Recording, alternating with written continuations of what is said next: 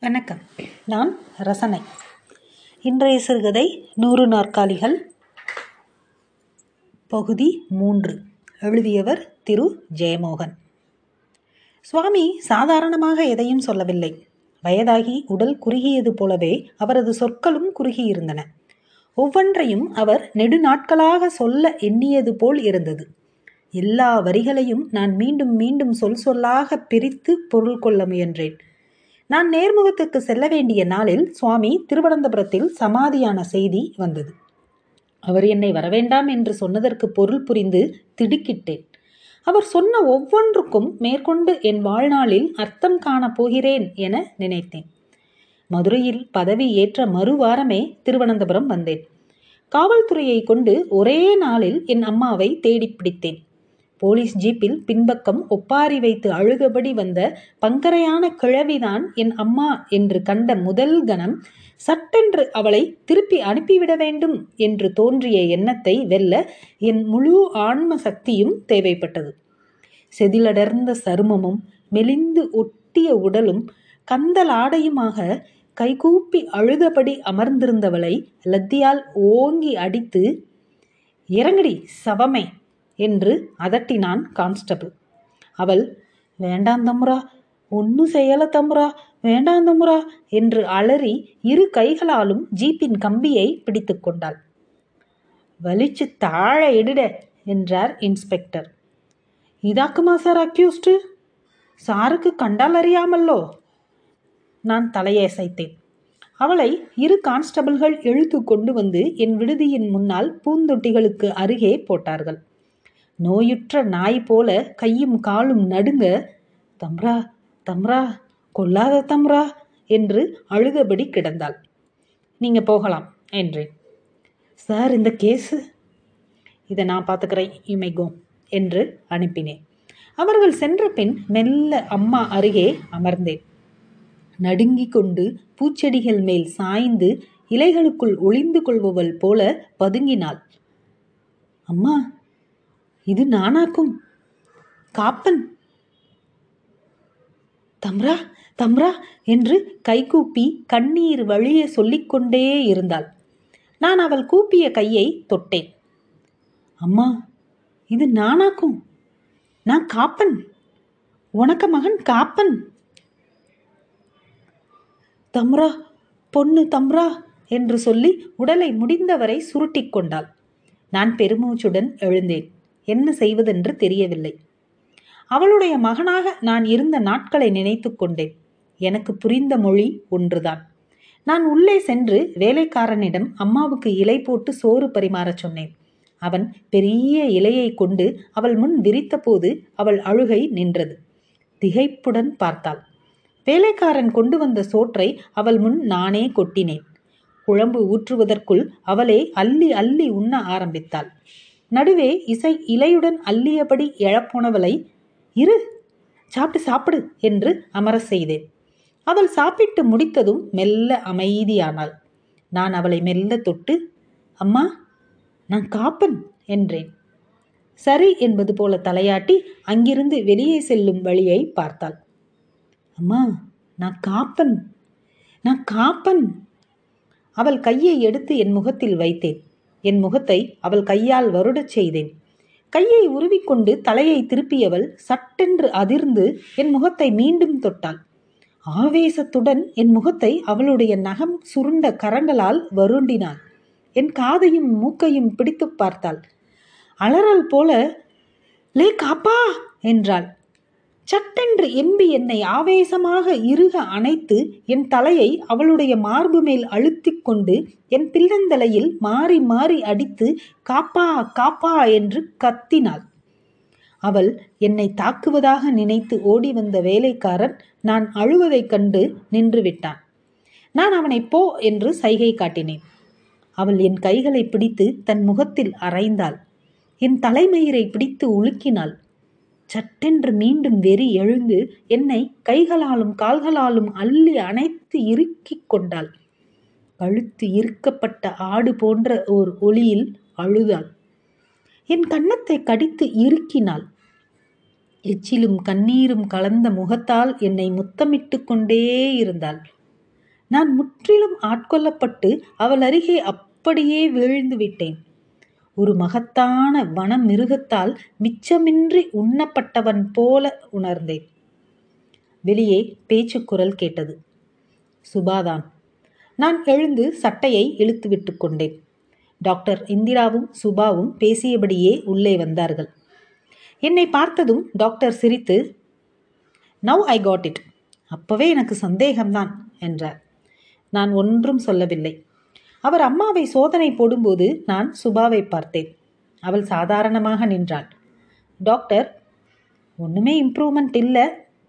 பார்ப்போம் என்ற பின் சுபாவின் கையை தொட்டுவிட்டு வெளியே சென்றார் நான் சுபாவிடம் மீட்டிங் இல்லையா என்றேன். மினிஸ்டர் வரல என்று சுருக்கமாக சொல்லி நீங்கள் முழு நேரம் இங்கேயே இருக்க வேண்டியது இல்லை. அது வேற ஏதாவது காசி ஆயிட போயிடுறது. பேசாமல் ஆஃபீஸ் போங்கோ என்றார் நான் தலையசைத்தேன். நான் சொல்கிறத கேளுங்க. இங்கே உட்காந்து என்ன பண்ண போகிறீங்க உங்கள் ஸ்டேட்டஸில் ஒருத்தர் இங்கே இருக்கிறது அவளுக்கும் சங்கடம். சரி என்றேன். அவள் மெல்ல டோன்ட் பி ரெடிகுலஸ் என்றாள். நான் முகத்தை திருப்பிக் கொண்டேன். சுபா அம்மாவையே பார்த்தாள். Poor lady really I can't understand her really all the first she made my God தோலை குலுக்கிய பின் நோ ஐ ஆம் லீவிங் இப்போ முனிசிபல் ஆஃபீஸில் ஒரு மீட்டிங் இருக்குது சீவ் என்றார். அவளை தொடர்ந்து நானும் சென்று காரில் ஏற்றி விட்டுவிட்டு என் காரில் ஏறிக்கொண்டேன். ஆஃபீஸ் போகத்தான் நினைத்தேன். ஆனால் ஆஃபீஸை தாண்டி பார்வதிபுரம் சென்று அப்படியே வயல்களும் மலை அடுக்குகளும் சூழ்ந்த சாலையில் காரை செலுத்தினேன். அப்போது தோன்றியது திருவனந்தபுரம் சென்றால் என்ன? என்று. அங்கே ஒன்றும் இல்லை. பிரஜானந்தரின் சமாதி அவரது குடும்ப மயானத்தில் இருக்கிறது. அங்கே ஒரு முறை மட்டும் சென்றிருக்கிறேன். கவனிப்பார் இல்லாமல் காட்டு கொடிகள் படர்ந்த ஒரு செங்கல் பீடம். அதன் மேல் எண்ணெய் கரை கருத்த ஒரு சிறு மண் விளக்கு. சுற்றிலும் மரவள்ளியும் வாழையும் அடர்ந்திருந்தன. அவர் வாழ்ந்ததற்கான தடயங்களே இல்லாமலாகிவிட்டது ஒருவேளை என்னை போன்ற சிலர் நினைக்கக்கூடும். காரை குமாரகோயில் வளைவில் செலுத்தி கோவில் வரை சென்றேன். கோயிலுக்கு செல்லாமல் குளக்கரைக்கு சென்று படிக்கட்டில் அமர்ந்து கொண்டேன். நீல சிற்றலைகளை பார்த்து கொண்டு அமர்ந்திருந்த போது உதிரி உதிரி எண்ணங்களாக மனம் ஓடிக்கொண்டிருந்தது சிகரெட் தேடினேன். இல்லை காருக்கு எழுந்து செல்லவும் தோன்றவில்லை. அம்மாவின் முகங்கள் நினைவில் தன்னிச்சையாக மாறிக்கொண்டிருந்தன வேலை கிடைத்து திருவனந்தபுரம் சென்று முதல் முறையாக அம்மாவை பார்க்கும் வரை என் மனதில் இருந்த முகம் ஒன்று. அது வேறு வேறு முகங்களுடன் கலந்து தன்னிச்சையாக திரண்டு கொண்டே சென்றது. ஒரு மூர்க்கமான பெரிய தாய் பன்றி போலத்தான் அவளை நினைத்திருந்தேன். அம்மாவை நேரில் பார்த்ததும் நான் கண்டது முற்றிலும் வேறு ஒருவரை. ஆனால் அந்த அம்மாவை கண்ட கணமே அதுதான் அம்மா என்று என் அகம் புரிந்து கொண்டது. என்னை அவளும் அப்படித்தான் அதிர்ச்சியுடன் புரிந்து கொண்டாள் போல. அதிர்ச்சியும் பரபரப்பும் தாழாமல் நிலை கொள்ளாமல் தத்தளித்தாள். ஏதேதோ புலம்பியவள் சட்டென்று கூச்சலிட ஆரம்பித்து அப்படியே மூர்ச்சையாகிவிட்டாள். பிராந்தியை குடிக்கச் செய்து தூங்க வைத்தேன். வேலைக்காரனை அனுப்பி புதிய சேலை வாங்கி வர சொன்னேன். காலையில் அவள் எழுந்ததும் அவளை புதிய ஒரு பெண்ணாக ஆக்கி என்னுடன் கூட்டிச் செல்ல நினைத்தேன். அன்றிரவு முழுக்க நான் உருவாக்கிய பகற்கனவுகளை நினைத்தால் எப்போதும் என் உடம்பு கூசிக்கொள்ளும். அம்மா அந்த புடவையை உடுக்க பிடிவாதமாக மறுத்தாள். மாறாக நான் என் சட்டையை கழற்றிவிட்டு அவளுடன் வரவேண்டும் என்று சொன்னாள். நாயாடிக்கு எந்தரிடே தம்பிரான் கலசம்? ஊறியிடுடே வேண்டாடே. டே மக்கா என்று என் சட்டையை பிடித்து கிழிக்க வந்தாள். தன் குட்டி மேல் அந்நியமான ஒரு பொருள் ஒட்டியிருக்க கண்ட தாய் பன்றி போல என்னை என் ஆடைகளில் இருந்து பீத்து மீட்க முயன்றாள். நான் அவளிடம் எதுவும் சொல்ல முடியவில்லை. சொற்களை அவள் உள்வாங்கும் நிலையில் இல்லை. அவளுக்கு திரும்ப கிடைத்த குழந்தையோடு மீண்டும் திருவனந்தபுரம் குப்பை மேடுகளுக்கு திரும்பிச் செல்ல நினைத்தாள். நான் பேசிக்கொண்டே சென்று நாற்காலியில் அமர்ந்ததும் பீதியுடன் பின்னால் ஓடி வெளியே சென்று எட்டி பார்த்துவிட்டு திரும்பி வந்து தம்பரான் கசேரியில் நீ இருப்பாடே? ஐயோ ஐயோ என்று பதறினாள். எலிடே எலிடே மக்களே கொன்னுடுவாருடே. என்று கண்ணீரோடு கைகளால் மார்பில் அரைந்து கொண்டு தவித்தாள். மிகப்பெரிய தவறொன்றை நான் செய்துவிட்டது போல நினைக்கிறாள் என்று புரிந்து கொண்டேன். இருபது வருடங்களை மானசீகமாக தாண்டி பின்னால் சென்று அவளை புரிந்து கொள்ள முயன்றேன். சாக்கடைக்கு வெளியே வந்தாலே கல்லறி கிடைக்கும் நாயாடிக்கு ஒரு நாற்காலி என்ன அர்த்தத்தை அளித்திருக்கும்? அவனை அடித்து உதைத்து அங்கே தள்ளும் அனைத்திற்கும் அது அடையாளம். குருதி வெறி கொண்ட ஒரு கொலை மிருகம் அது. அன்று அம்மாவை நன்றாக குடிக்கச் செய்து நினைவற்ற நிலையில் உடைமாற்ற செய்து மதுரைக்கு கொண்டு வந்தேன். என்னுடன் பனிரண்டு நாட்கள் தான் இருந்தாள்.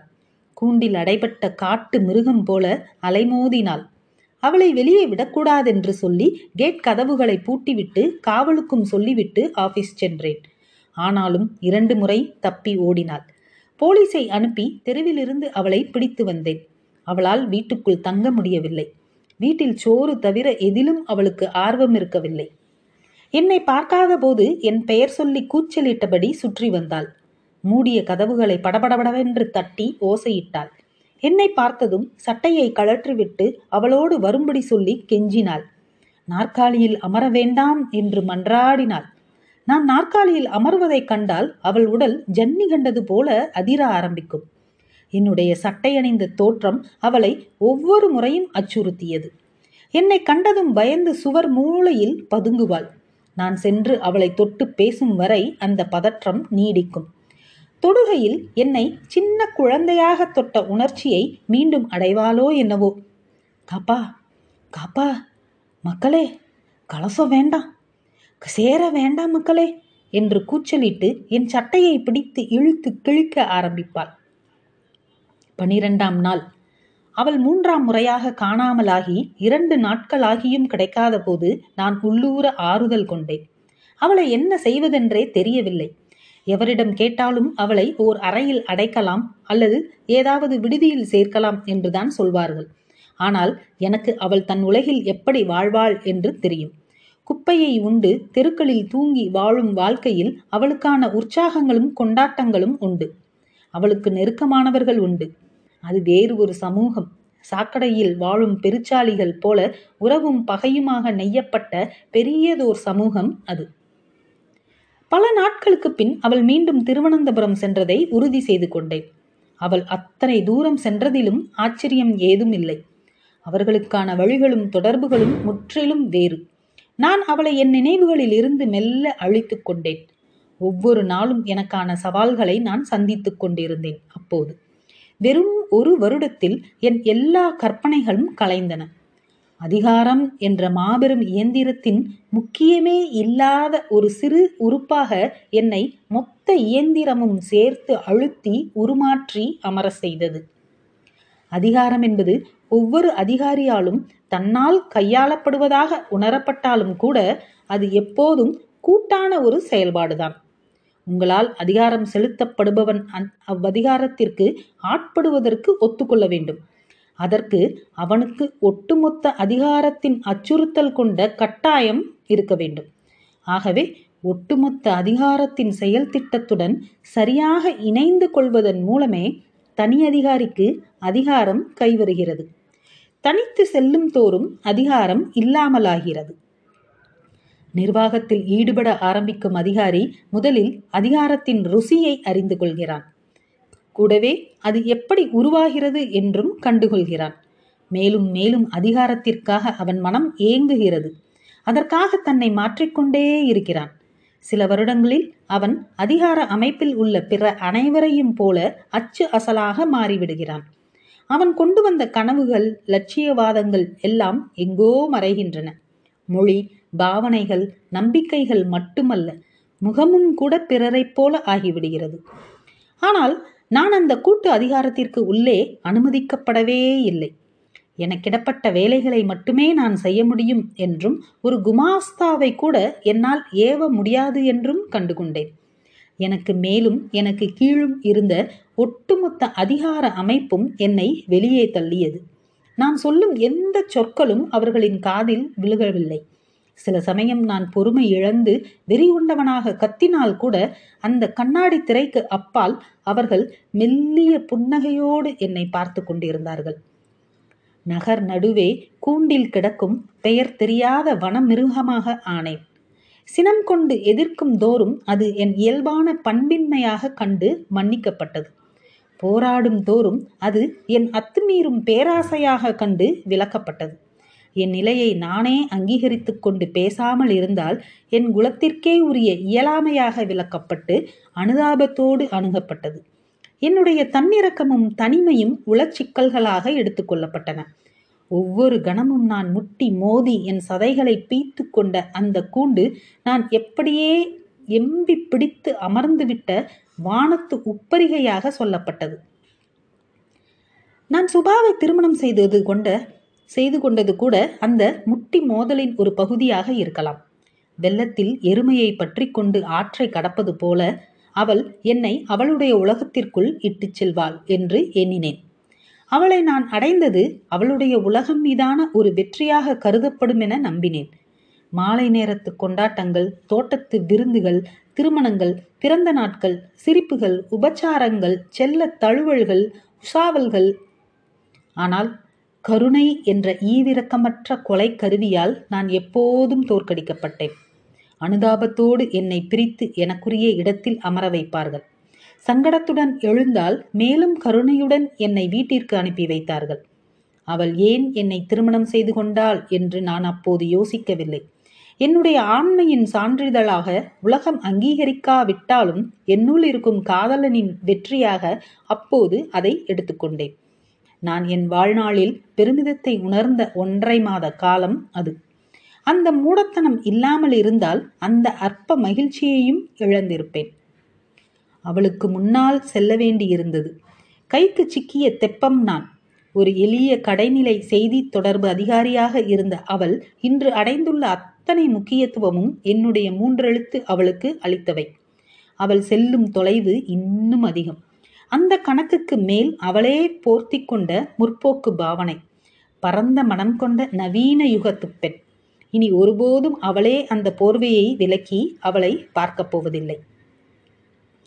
அதிகாரத்திற்கான தார்மீக பொறுப்புகள் அனைத்தையும் ஏற்றுக்கொண்டு அதிகாரமின்றி வாழும் நகரத்தில் நரகத்தில் நான் சென்று விழுந்தேன்.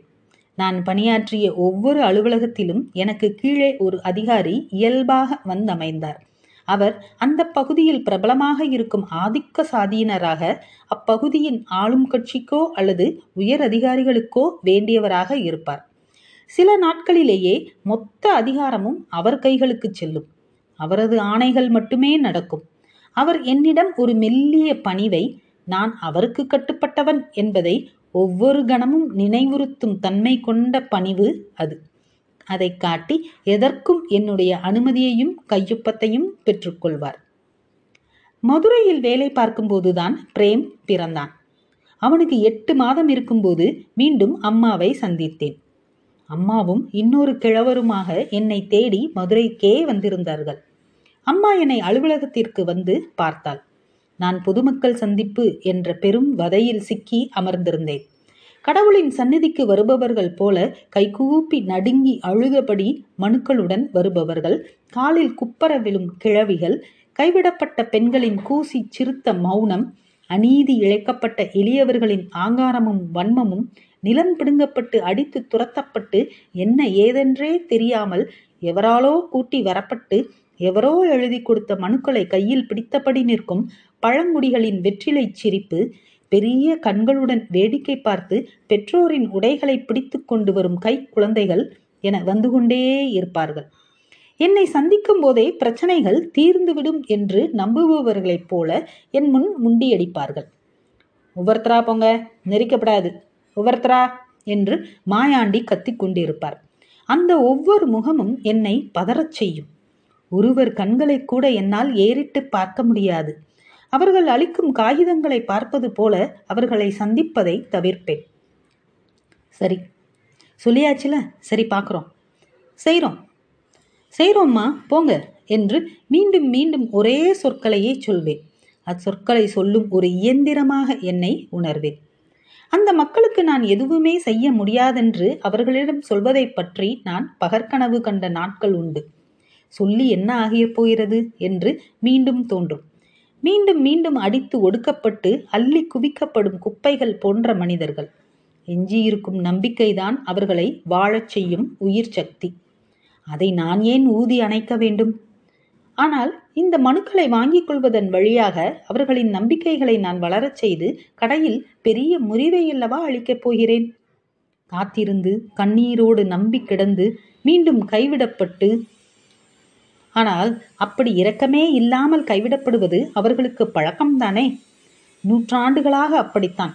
கெஞ்சி மன்றாடி பிச்சை எடுத்து கால்களில் விழுந்து கைகளை முத்தி தம்புரானே எஜமானனே தெய்வமே உடையதே என்றெல்லாம் கூச்சலிட்டு அள்ளி வீசப்படுவதை ஓடி பொறுக்கி உயிர் வாழ்வதையே கேவலமான அவமதிப்பாக மாற்றிக்கொண்டு வாழ்ந்து வாழ்ந்து தீர்த்த தலைமுறைகள் அல்லவா? அவர்களே என்னை என்னால் ஏறிட்டு பார்க்க முடிந்தால் நான் ஒருவேளை அங்கேயே என் சட்டையையும் பேண்ட்டையும் கழட்டி வீசிவிட்டு கோவணத்தோடு எளிய நாயாடி குறவனாக தெருக்களில் இறங்கி வானத்துக்கு கீழே வெறும் மனிதனாக நின்றிருப்பேன் போல.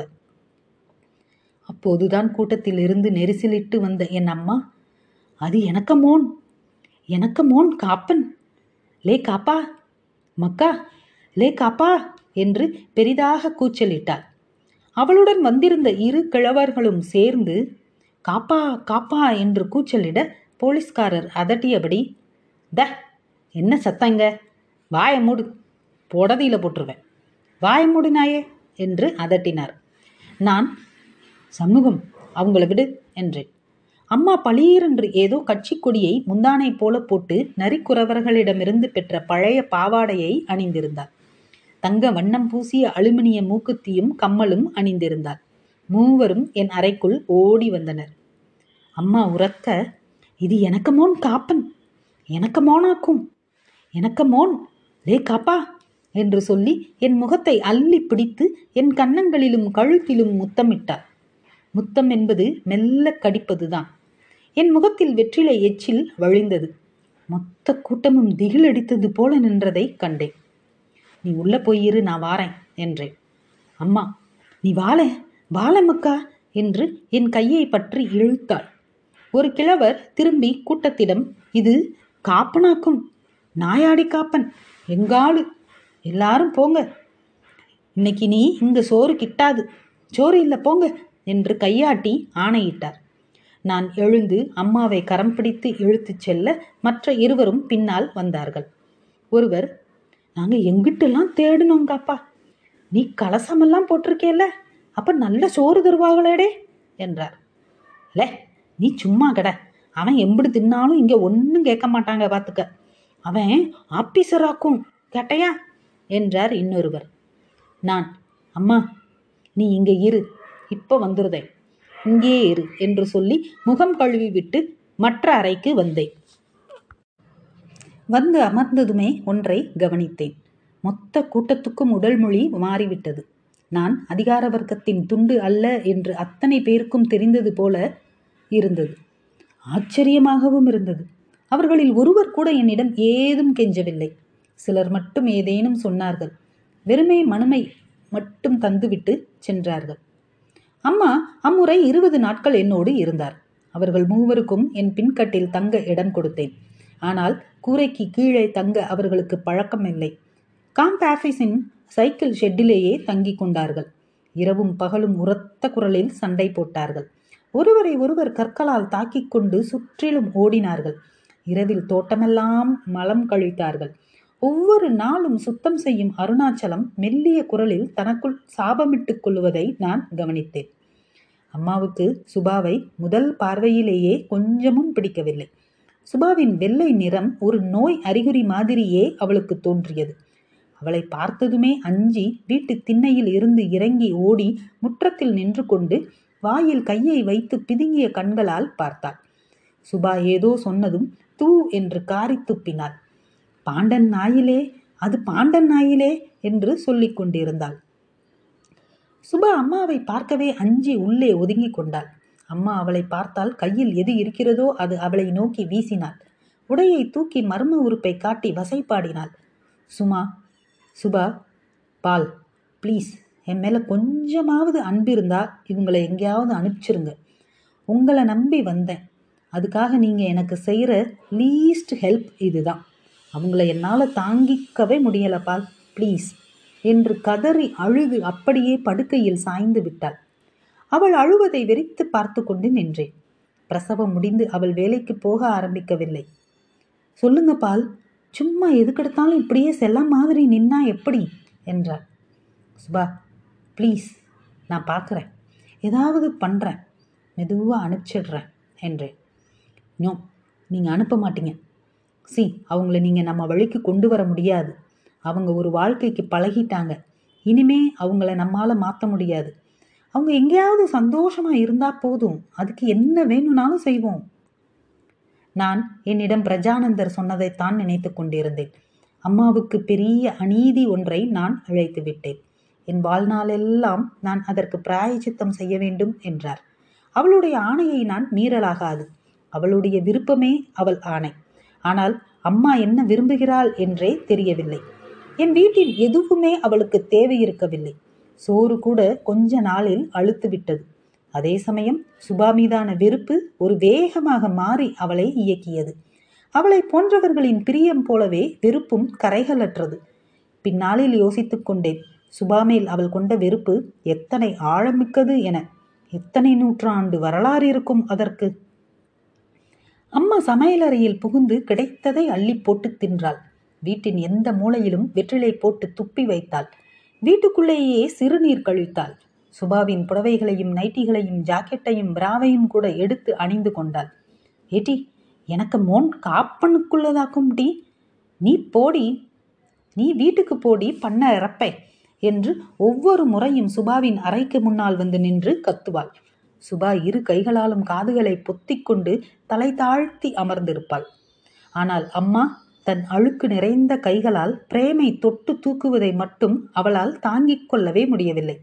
குழந்தையை கொடுக்காமல் அதன் மேல் குப்புற விழுந்து மூடிக்கொள்வாள். அம்மா அவள் முதுகை அடித்தும் அவள் கூந்தலை பிடித்து இழுத்தும் அவள் மேல் துப்பியும் பிராண்டியும் கூச்சலிடுவாள். நான் இரண்டு முறை அம்மாவை அள்ளி பிடித்து தரதரவென்று இழுத்து வெளியே கொண்டு சென்று தள்ளி கதவை சாத்தினேன். கிறிஸ்துதாசிடமும் செல்லத்திடமும் அம்மாவை குழந்தையை நெருங்க விடக்கூடாது என்று சொல்லி வைத்தேன். ஆனாலும் எப்படியோ உள்ளே வந்து விடுவாள். வெளியே இருந்து அவள் எடுத்துக்கொண்டு வந்த ஏதோ அழுகலை ஒருமுறை குழந்தைக்கு ஊட்டிவிட்டாள். குளித்துவிட்டு வெளியே வந்த நான் அதை பார்த்து திடுக்கிட்டேன். என் கை கால்கள் எல்லாம் பதற ஆரம்பித்தன. அம்மாவை இழுத்து சென்று வெளியே தள்ளி செல்லத்தை வாயில் வந்தபடி வசைபாடினேன். செல்லம் சமையலறைக்குள் நின்று என் காதில் படும்படி ஏதோ சொல்வதை கேட்டேன். குறப்புத்தி. என்ற சொல் காதில் விழுந்ததும் மந்திரக்கோளால் தொடப்பட்டு கல்லாக ஆனது போல என் உடல் செயலற்றது. பின் எல்லா சக்திகளையும் இழந்து முன் தளர்ந்து சூழல் சுழல் நாற்காலியில் அமர்ந்தேன். தொடரும். நன்றி.